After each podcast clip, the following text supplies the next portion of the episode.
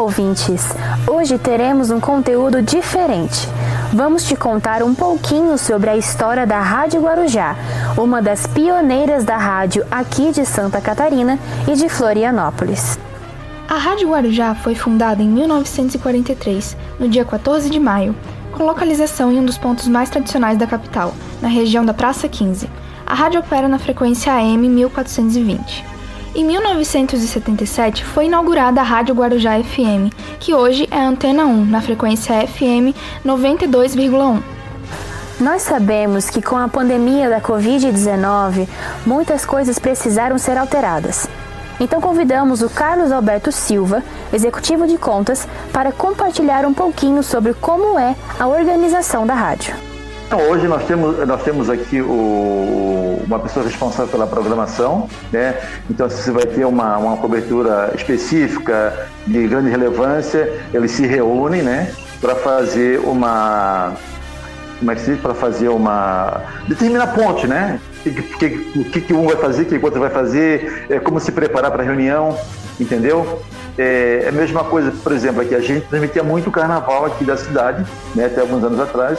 Então a gente montava uma equipe, se preparava já com umas duas semanas de antecedência para a cobertura do carnaval. É a mesma coisa hoje, tiver uma, uma, uma cobertura importante, eles vão fazer a mesma coisa, vão se reunir e vão determinar pontos de estratégia para poder acompanhar o pessoal.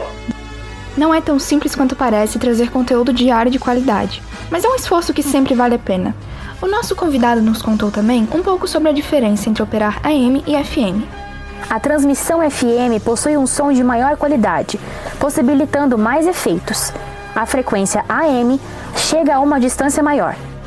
Por volta de 1980, a Rádio Guarujá trabalhava com duas operações simultâneas: AM 1420 e OC, ondas curtas, 5980. Enquanto a AM cobria Grande Florianópolis, a transmissão por ondas curtas cobria o Brasil todinho e era capaz de chegar aos continentes europeu e africano.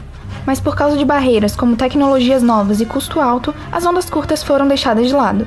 Como dito anteriormente, trabalhar com a rádio tem lá os seus desafios diários. Como, por exemplo, essa história do nosso convidado sobre uma dessas surpresas inesperadas que a vida nos traz.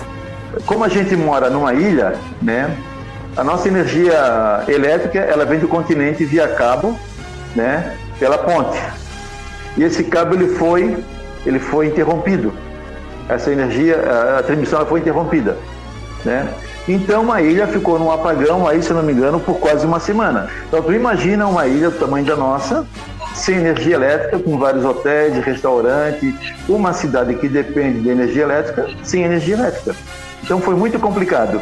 E nós aqui, que trabalhávamos com rádio, né? E para não ficarmos fora do ar e para manter a, a, população sempre é, atualizada, a gente fez uma manobra aqui que vocês não fazem ideia. A gente subia e descia aqui, porque a gente está aqui no décimo andar do edifício.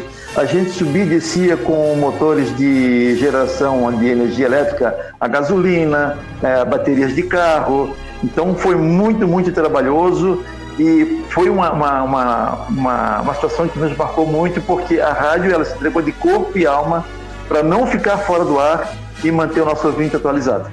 Bom, por hoje é isso. Você pode acompanhar a Rádio Guarujá M pelo 1420 e pelo Antena 1 FM 92,1.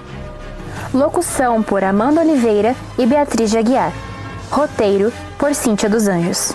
Monitor da disciplina Matheus Tiesen, orientação de Valciso Coloto.